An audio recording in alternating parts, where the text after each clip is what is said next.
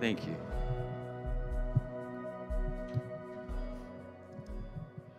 I have to be have to be a little bit careful. Let me. I, will just say this at the beginning because I probably won't be able to say it at the at the end. We we in our journey of life. Uh, those of you who don't know, prior to coming here, we we were sitting in Hillsong. Uh, great great church, great music, great ministry, uh, always top class, right? But we we missed something and, and God just was speaking to us. We were very settled in that sense, but we were unsettled in our spirit. And, and so, we, God, what, what are you asking us to do? And so we jumped on the internet and found Westside, right? And, and it just was like a spark to us. And so we came uh, for one of those Sunday secret visits that people do to just check out the church. Right? I, am sure none of you have ever done that, but we did, right? And so we, we, we rocked up and had a look, and, and I'm telling you, we walked in the door, and it was being like home. There was such a life of vibrancy in the church. Uh, and so we looked and we, we went back, and it, it was probably a year, maybe nearly a year before we finally settled on making the move and, and making Westside home. And we know, because being in pastoral life, we know how scary it can be to pastors in a church, right? When, when pastors rock up and say, Oh, we want to join your church. Yeah, well, what for? You know, kind of stuff. But we, we came. No, it was only a matter of a few weeks into the making us home, right? When, and I don't know many of, if any of you guys have ever done this, but I believe you should. Right? In recognizing the, the anointing and, and the grace and the love that is on our pastors, right? Uh, I, I went to Pastor Louis and said that I, as a Christian man, I gave him permission to speak into my life as my pastor, right? to guide me, to, to check me, to give me a slap in the ear if needed, right? But to be able to, to speak. So as and and as as my pastors, right, they have been remarkable. Right? Uh, I've watched the journey of Westside uh, as as it's gone. Uh, the, the change that's happened in Westside in a short three years, right? the transition that's happened in that three years, is such a beautiful thing uh, to a church. And, and it's a credit to both of you. I, I thank you for your patience and your tolerance and your love and your grace and your friendship. And, and it's a treasure to our heart, right? Uh, and I, with all sincerity. For the leadership team, again, the same. For those that serve in the house, it's marvelous. That said, it's testimony week. Uh, and, and it was from rebel to man of God, right? Um, it's a very short testimony. Uh, when I met God and when God met me, I've never let him down. Uh, I've never, uh, never had any issues. I've just been faithful from day one. I've read my Bible every day, right? And I still have problem with lying, right? I was, I was saved or I said the sinner's prayer in 1967. Can I get the big ones done, please? Or take my glasses off. No, I can't see you. Right? Oh, the yeah. So I was saved as a 13-year-old on a street corner in Taylor Street, right, by a brethren man doing flannel graph. Most of you won't even know what a flannel graph is, but it's where you stuck little little bits of flannel on a board and, and they stuck there as Jesus did the sheep in the lake and etc. And I said this little sinner's prayer on that street corner one Sunday morning. Colin Gale was the man who led me in that first instance. And from that moment, right, it was brethren, and, and I became a, a brethren Christian. Right?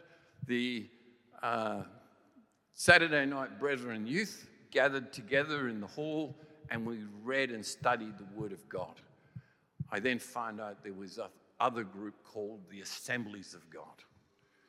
Now, their youth went bowling. I became Assemblies of God. So I joined their group. And then I found a, bit of a dilemma right? because uh, we're all Christian, but Christians that don't talk to one another? Which was a bit of a dilemma. And young people growing up understand that, that God's got his hand in all of that, and he brings it all uh, out in the open eventually to just work your way through it. So, in starting off with my testimony, right, so saved, uh, saved as a 13 year old, right, joined the Assemblies of God, and, and grew up in the church. Right? Now, growing up in the church, I was just like any young person in the church. Right? Uh, there, there, there, were good times, and there were maybe not, not so good times. Now, our church at that time was a tin shed. Right? And I don't know if you have ever run a stick down the side of a tin fence, you know, the anyway. So, as a young person, during our praise and worship time, right? during our praise and worship time, back, way back then, Holy Ghost movement, and it used to come in waves. And so there'd be this huge big rise of crescendo as people were worshiping, and then there'd be this silent period. And in that silent period is when someone would usually bring an encouraging word from God.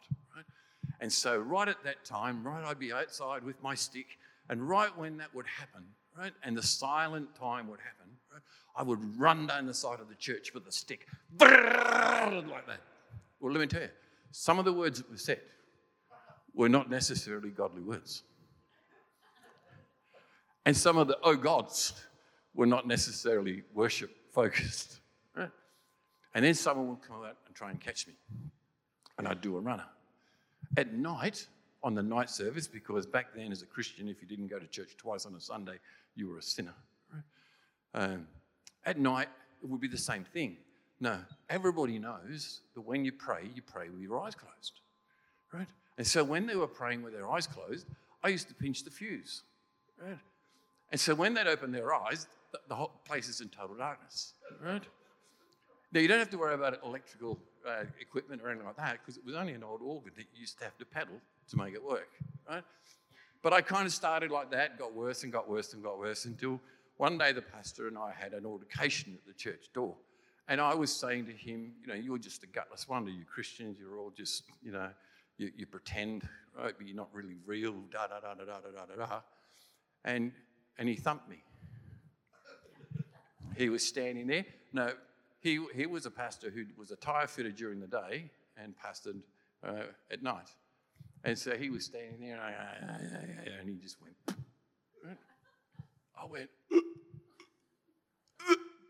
didn't hurt. It was the best thing he could ever done. Best thing he could ever done. It, and, and not that I'm recommending. not, not that I was recommending. That, that to me, uh, meant that Christians were still men. Because I had an issue. Uh, everywhere else, I was surrounded by men, men, and, and Christians with their love and their grace and their gentleness right? But they are men, nonetheless. Let me move on. Right?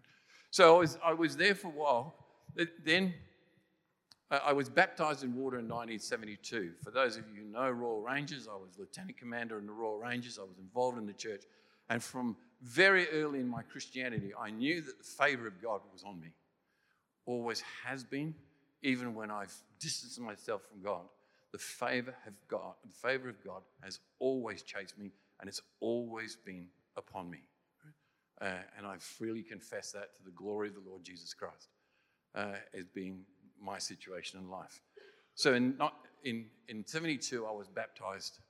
And then the, the difficult thing is, and I speak to young people or those in upcoming leadership coming through a church, as you come through the church and you start to see the leadership in the church, the dynamics of the church, what makes it work in the background, right? Uh, I became critical in my spirit. So I saw the faults in everybody, but I didn't see any in me. I'm sure some of you may, may just, you know, go, oh, yeah, I've met blokes like you, right? But I saw the faults in everybody, but none in me. And, and I, I became a hypocritical Christian. And so I began to, to just distance myself from, you know, like people would, people would say one thing and do another. Right? And I held them as judgment because in, in me growing up in church, you, you, your, your act of Christianity was how you came to church. So if you wore a tie and a suit, you were a good Christian. If you wore jeans and a t shirt, you were a sinner needing to be saved. And it had nothing to do with who you were as a person within your spirit. And so I began to just run away from God.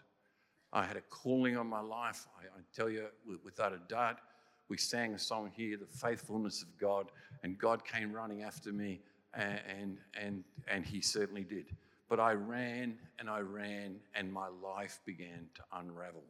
Now, in saying that it unraveled, just after that time, I, I met my beautiful wife, Karen, uh, and we courted. It took me nearly eight months to get her to even go out with me. And I'll tell you, uh, my character, uh, I wanted, I chased her for that long because I'd never had any, any issues getting a girlfriend, right? I chased her for that long only so as soon as she got to like me, I was going to dump her, right? For making me, for making me chase her for so long, right? That was my, that was my attitude, right? Uh, and praise, praise God, He saved me from that stupid mistake, right? And so we began the journey. We got married, right? It was great. Two years after we were married, we were married in 1975, right? Around about 1977, we moved to Western Australia. First time away from friends, family, first time for me away from my, my church friends, right, that I spoke to, just didn't go to church, right? Um, now, when we moved away, the, the, the character failings in my life really started to show. You know, if, if God's on your case, then God began to reveal the faults that were in Andrew. Don't worry about the faults in anyone else, mate. Deal with yourself. And, and, and he began to deal with me harshly on those faults. And, and the more pressure I felt, the further I ran. And so we were in a situation, and, and so I was in a situation, and Karen is completely innocent in any of this, where I just started to unravel. I became a drunk, uh, would, uh, I was never a gambler, but I had all my friends, my workmates were all gamblers, we were all associated, and we just uh, kind of fell apart. Karen was distressed. She, she couldn't put up with this. Who was this bloke that she'd married? None of this had ever been seen before. Uh, and I began to change. The, the, the option I had was stay home and be a husband, right? Or go out and play with your mates. And I chose to go out and play with my mates, right? Uh, to my wife's distress. Uh, that, all, that all came to a head one night when we had a group of drillers in from the bush Right. And we were up in a place called Hay Street, which is where, the, where you go to buy a girl. It's, the, it's where the prostitutes are in Kalgoorlie. And we were up there, and, and I won't mention his name because this is being recorded, but we were there, we got in a big fight, and a gun was pulled and discharged. Uh, and uh, he was arrested. Uh, we, we, I wasn't arrested. I got, got home, told the story. Um, and then the following day, I was in my work ute heading towards Norseman, which is down back towards the, the coast. As I'm driving down the road, God spoke to me as clear as any one of you would speak to me and said, You need to get home. You need to get home. It's over. And so I spun that car around, drove home, crying my eyes out, right? because my spirit was finally talking to the stupidity of my head. Right? And I got back, and there is my wife right? on the street corner trying to get some money to get on the bus to leave. Gone forever. So, there on that street corner, we cried our eyes out. I begged for forgiveness. And within a week, we were gone from that area we packed up, just, just quit, uh, left, moved to Adelaide, and, and living in Adelaide uh, was the journey of redemption where I had to regain her trust, regain her. I don't think I ever had to regain her love. But I'll tell you, if everyone, if anyone was ever violated as a wife in the way I treated her with the disrespect of a husband, right, then Karen's the girl. Now, having said that, may I say that in all our life, right, she has always been faithful, always supportive, right? Uh, well, apart from when I get yelled at, right? But, but always supportive, right? And, and we were in Adelaide, and I had a big job to do to restore my marriage. And I'm telling you, had I not gone back, had God not spoken to me in that instant, right, and Karen had been on that bus, my attitude was so bad that I would have gone, well, stuff her. Sorry if that is offending you, but I would have said, too bad, right? And my life uh, would not be as, as, it, as it is, right? I can tell you that. But we moved to Adelaide, and, there we sat in Adelaide, and again, and we did repairs. Let me, let me tell you this. Uh, I'm sure you know that the story of the potter and the clay, right? And when clay, when, when clay vessels are made right, and, and fired, some of them have cracks in them, right? And what they used to do is they used to put wax in the crack, right? And so they'd put wax in the crack, then paint the vessel and sell it, right? With the flaw in it, right? Right? Now, those that weren't, those that didn't have wax in them had a little stamp underneath, and the little stamp said sincere. That was the word that was stamped on it, sincere. It's where we get our word sincere from. It means without wax. And so when someone was going to buy it, they'd have a look and it's stamped, it's without wax, that's fine. I could put water in it, I could put heat in it, right? And the wax wouldn't melt and drop away. Well, with the, the flaw in my life was wide enough to drive a bus through. You know, the character flaw. No, I, no one else. There's no one to blame. No one did it. No one, no one influenced, right? The character in my life was so pathetic right, that God was revealing how bad, how bad I really was. So we moved to Adelaide, and in, in Adelaide, Karen became pregnant, and we, then moved back to Whyalla, which is, is home. Right? Uh, we weren't home very long when Karen got saved. But Karen could tell you a whole pile of stories about Pentecostal churches, but anyway, we moved back, Karen got saved. Uh, from, from that salvation, I, I can testify that she has been faithful. She's been my rock, my, my steady point of focus through our whole married life because he's just been faithful to the Lord Jesus Christ in every, every corner, every turn, every situation that's come our way, right? And has held me in good balance, right? But we came back, and from there, right, I, I, they tried to get me back to church, and I couldn't go back to church because of all the stuff that I'd done, and there's no way God would accept me, uh, and I didn't want to go. Right? But eventually, uh, eventually, our son was born, and when our son was born, I had this amazing interaction with God, and God broke that bondage in my life, and and went back to church, and and again, everything just went woof from there. I was back to where I was meant to be all the time. Right? Under, under the anointing of God and the hand of God, a useful tool for his purpose and, and away we went. And so it was great. It wasn't long. I, was a youth leader, uh, involved in the church. We, we, it, was fantastic. We built friendships for life. Now, is that it over? No. Let me tell you, as a as a on fire for God Christian, stuff still happens. We were on. Uh, I wanted to go to Bible college. It, it was a, uh, guess it was a winter school, well, summer school and I wanted to go, and it was a great expense to go, and, and God met our need to allow us to go. So on the journey, Saturday morning, 16th of July, uh, I wrote the date down, January the 16th, 1982, 7 o'clock in the morning, driving down the road in Kyabram in Victoria, and bang, a lady came out of a side street. We had a head on collision, and she was killed. Uh, my passenger, Don, wasn't wearing the seatbelt, went through the windscreen, out, out the car, into a culvert drain. And, and I got out the car. he wakes up. I have no memory of this. This is just, but he wakes up. Uh, I had shut his head because his whole head had just lifted off his skull, right? The whole like being scalped, right? And so I am holding his head out of the water, having shut his, put his hair back in place, right? And praying in tongues. He wakes up to that, right? He's got, he's got a broken back, broken arm, right? Uh, he just, he's, he's in a really, really bad way. The ambulance finally comes and takes us.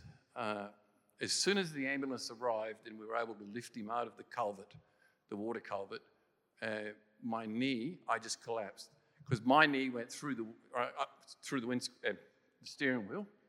Had just gone up through the steering wheel, smashed the steering wheel on the impact. Right?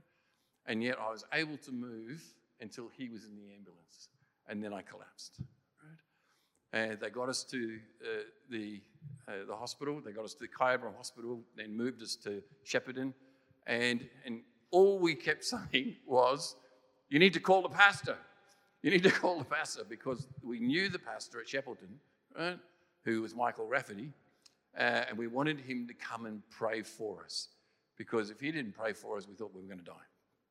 There's the power of pastors, right? right? And, and so there, there was that. No, I had a huge question of why. God, why, do you, why, did, why did you make a way, right? Give provision, and then this unfold, and I was gutted. This lady's 28 years old. She's a married, married young married woman, right, with a baby on her breast, right? Off to work on a Saturday morning and gone. And God, why didn't I go? I would have gone to heaven. I don't know where she went, right? Terrible, terrible stuff. Anyway, some of you have heard the statement, and the peace of God will come upon you that goes that surpasses understanding. I am sitting outside the, the, the, the Shepparton church. I, I, am so distressed in my spirit. I'm sitting up in a big electrical box, and I'm going, why? Why? For God's sake, why did you let this happen? And God said to me, Andrew, you don't need to know why, you just need to know me. And the peace of God came upon me and it left me like that. It was no longer, I, I no longer, I had no question to answer because I had the answer. And that peace of God, I, I so many times in our pastoral life, right, that peace of God is just there. It doesn't come and leave, it rests upon you. And that peace lets you, let me tell you, if you can get a touch of that peace of God in your life, right, then, then anything that comes your way won't perturb you because it's not about you, it's about God. And He gave me that peace. I got to be quick. I'm running out of time. For, for those husbands, let me tell you, right? Here's, here's a Christian husband. Right? I am having my quiet time, right? And we're meant to be praying together. You know, husband and wife pray together, da da da da. I'm having my quiet time at night. Right? I'm normally, I, I used to kneel in front of the wall, pray, in front of the wall, and just pray. So I'm kneeling at night, I'm praying, right? And I open up my eyes and I see this white angelic figure beside me. I jumped a mile. Right? When my eyes came into focus, it's Karen. She's in a 90, right? and she's beside me uh, praying. Well, did you think I said, hey, that's fantastic? I got up and we had a huge fight. You invading my private time. What are you doing here? This is my my time. Talk about pride. This is my time. But forget that she got out of bed to come in to pray and support her husband in our journey.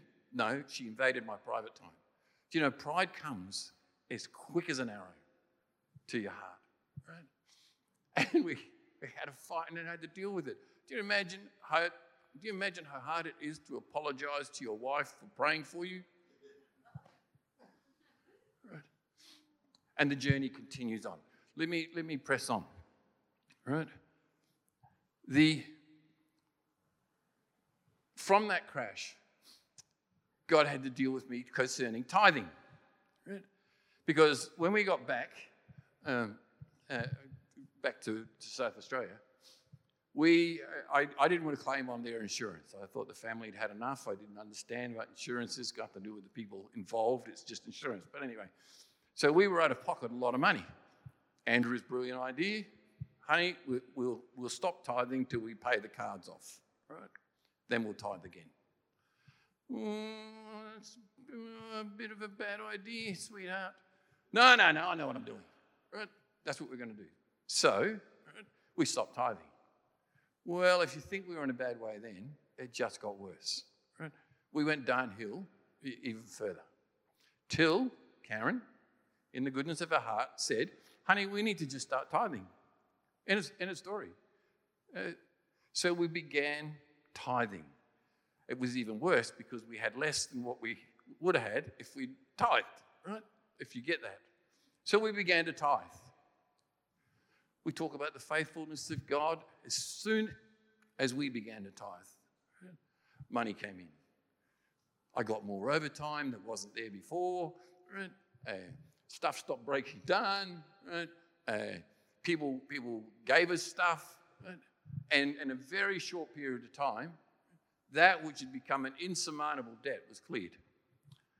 And I put that down to the faithfulness of God. You've got to get it right. Put God first, and He takes care of the rest. Right? So we move on. Uh, we, we grew up, we went to Bible college. That was, we finally got to Bible college, right? We did Bible college, that was great, right? We took a church. In 1996, uh, in 1996, I got sick. I was diagnosed with a brain tumor, right? Uh, and I still have that brain tumor. It's, uh, I, I, I, take some tablets for it. Hasn't, hasn't, hasn't, hasn't, done, hasn't done much in my life, and people, people, people hardly notice, right? But I have, I, I have a brain tumor. Now, when I, when I, got, when I got it, I, I nearly died. It was pretty serious. The really interesting thing is half the church said, Pastor Andrew, we really, we really you know, are encouraging our faith the way you're working through this. And the other half said, you know, you need to repent and repent your sins and God will heal you. Right? And that was the sort of fluctuation of the church. But we journeyed, we journeyed through it, and there was some miraculous stuff happened from that journey. Now, one of the things is, and, and I'm saying this to encourage you, there has to be somewhere in your life where your anchor holds. Jesus is the rock we stand on, and He is the anchor, right? So it's my anchor, but it has to hold fast to that rock. So that rock is immovable, it's solid, I can count on it. And so what, what we did is we looked, we looked at what had God said in our life that we hadn't asked for. Now, all of you would know there are times you ask God for this, you ask God for that. We all do it. But there are times where God you're sitting in church, there's a message, and God drops something into your heart, right? That, that out of the blue. And they, they are the, the treasures. So we went back and we began to look back in our life at, at promises God had given us, not yet received. And that's where my anchor was fixed. My anchor was fixed on the promises that God gave me, but not yet received, that I hadn't asked for. And so the storm of everything going on, you know, and I'll tell you, it was pretty serious. Right? For all of that storm, that's what held me fast. The word of God, the promise of God, the faithfulness of Jesus Christ. Right? My anchor held firm, and we bounced around in that little boat for all it's worth, but never once was frightened of the storm that surrounded us because our anchor was held firm. Right? Our anchor was held firm. I still live with that, right? And may I, change it. It still lives with me because my confession of faith was uh, I'm not going to learn to live with it. It has to learn to live with me. So we never changed our lifestyle. Right? Sometimes I do things and I have to pay the price, but that's just because I'm a, a, a, silly man and, and just do things. Right? Let me let me finish up with this, and I appreciate your time. Right? This is what we have seen in, in our faithfulness. We've seen the blind see, literally. Right? And we've seen deaf hear. We've seen limbs uh, straightened that were held in casts, etc., etc. And we've seen lives changed. Something most miraculous. One of my most amazing moments in my ministry life, uh, just if the muses come, I was visiting a man, uh, and and I, in visiting him, I moved in, and I moved into the kitchen area, so I was in the corner, and he was at the doorway uh, out of the kitchen, and and we were we were talking, and he pulled a knife, and he had this huge knife, and he was going to slice and dice me, right? And and in that in that moment, right, I I, I certainly, for that instance, was fearful for my life.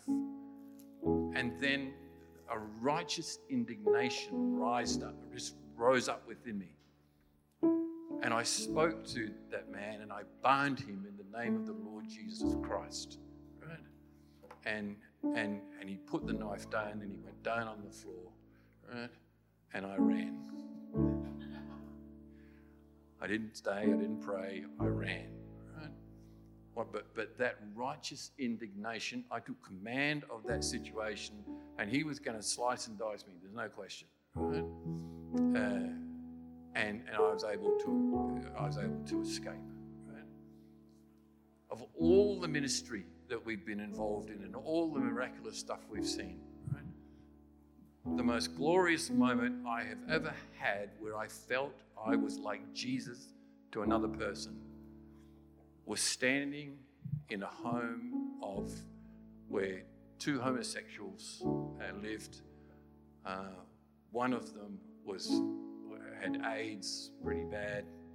They were both addicts, and they had just split. And the person remaining uh, was absolutely devastated. And if you know, you will hear people say that love is you know, Love is not a feeling, it's an act of your will. Love is a feeling. It's a precious feeling given of God. And I, and I held that man and I caressed him and he cried and he cried and he cried because he lost love and he lost hope, he'd lost vision. And I just held him and in holding him, he sobbed and sobbed and sobbed in my chest. Part of my mind is going, What on earth are you doing here? Standing, uh, hugging a homosexual male with full blown AIDS and an addict. And the other part of me to this day says it was the most like Jesus moment in my life. And I've seen some pretty dramatic, uh, marvelous stuff here. Right? So let, let me wind it up. Jesus said, John 14, 6, I am the way, the truth, and the life. No man can come unto the Father but by me. There is a way that Jesus would have you walk. You can read it for yourself, or you can come here every Sunday and hear it preached. There is a way that Jesus would have you walk. And in the prayer meeting this morning, uh, we were talked about being all cupcakes. We're all different, right? Uh, but we're all the same. But Jesus would have each and every one of you in here this morning right, have a way that He would have you walk. There is a truth, and He is the truth, and He is a truth for you. And as you hear it uh, nearly every Sunday, those of you who struggle in your faith, those that struggle in your life, Right? There is a truth from the Lord Jesus Christ that He will meet every need and every issue and every care and every loss and every sense of depression. He will bring healing to your heart. He will bring healing to your body. He will bring healing to your soul if you apply His truth to your life. And if you follow His way and apply His truth, then you have life indeed. Right? Uh, I thank you, church, for who you are. I thank you for those that I've journeyed with. I thank you for our pastors. And I want to say this is my final invitation. If you're here this morning And anything that I've shared, and I could have gone on and on, but if I've shared anything that triggered something in your life where you're, you, it wants to draw you closer to Jesus, I'll just be quick. Uh, I'm inviting you to, to make, make a stance and just stand up and say, Jesus, that's me. I want to be changed. Right? I want, I, I don't want the anxiety. I don't want the strife. I don't want the confusion. I don't want part of my life to be wasted as a rebel. Right? But I want to be a, a man and a woman or a child of God. So if you have a need this morning that you've been battling with and never been able to get onto it, right? Let me tell you, your rock is Jesus. Where you place the anchor is up to you. And I'm giving you opportunity this morning to make sure that anchor is well placed. If you don't know Jesus Christ as your Lord and Savior, then maybe today, this morning, is the time for you to make a decision. Now, I can't see nothing through these glasses because it's just a huge glare for me. But God can see and God knows. And so if that's you this morning, right, if you want to know the Lord Jesus Christ as your Lord and Savior, if you're just here playing church, and today my words have encouraged you to step up and let God take control of your life, then today is the day. If that's you, just if I can have all eyes closed, right? I promise not to turn the lights on. All eyes closed. If that's you this morning, just put your hand up. Praise God. I see those hands. Thank you very much. Father, you saw the hands raised, an extension of a heart cry. And I pray this morning that for those who raised their hands, the Lord God, you would meet their needs. You would touch them, you would heal them, you would release them. And I pray, Father, give them the boldness to just come and have a chat to our pastoral team. Lord, they don't have to walk the journey alone. There is no shame in being truthful and I pray, Lord God, your blessing upon this church. Father, it's been three years and, and, and a wonderful three years for Karen and I. May we come back uh, at a later date and see an, a continuing, vibrant, existing church that's doing life so excitingly. And I think we're going to finish that.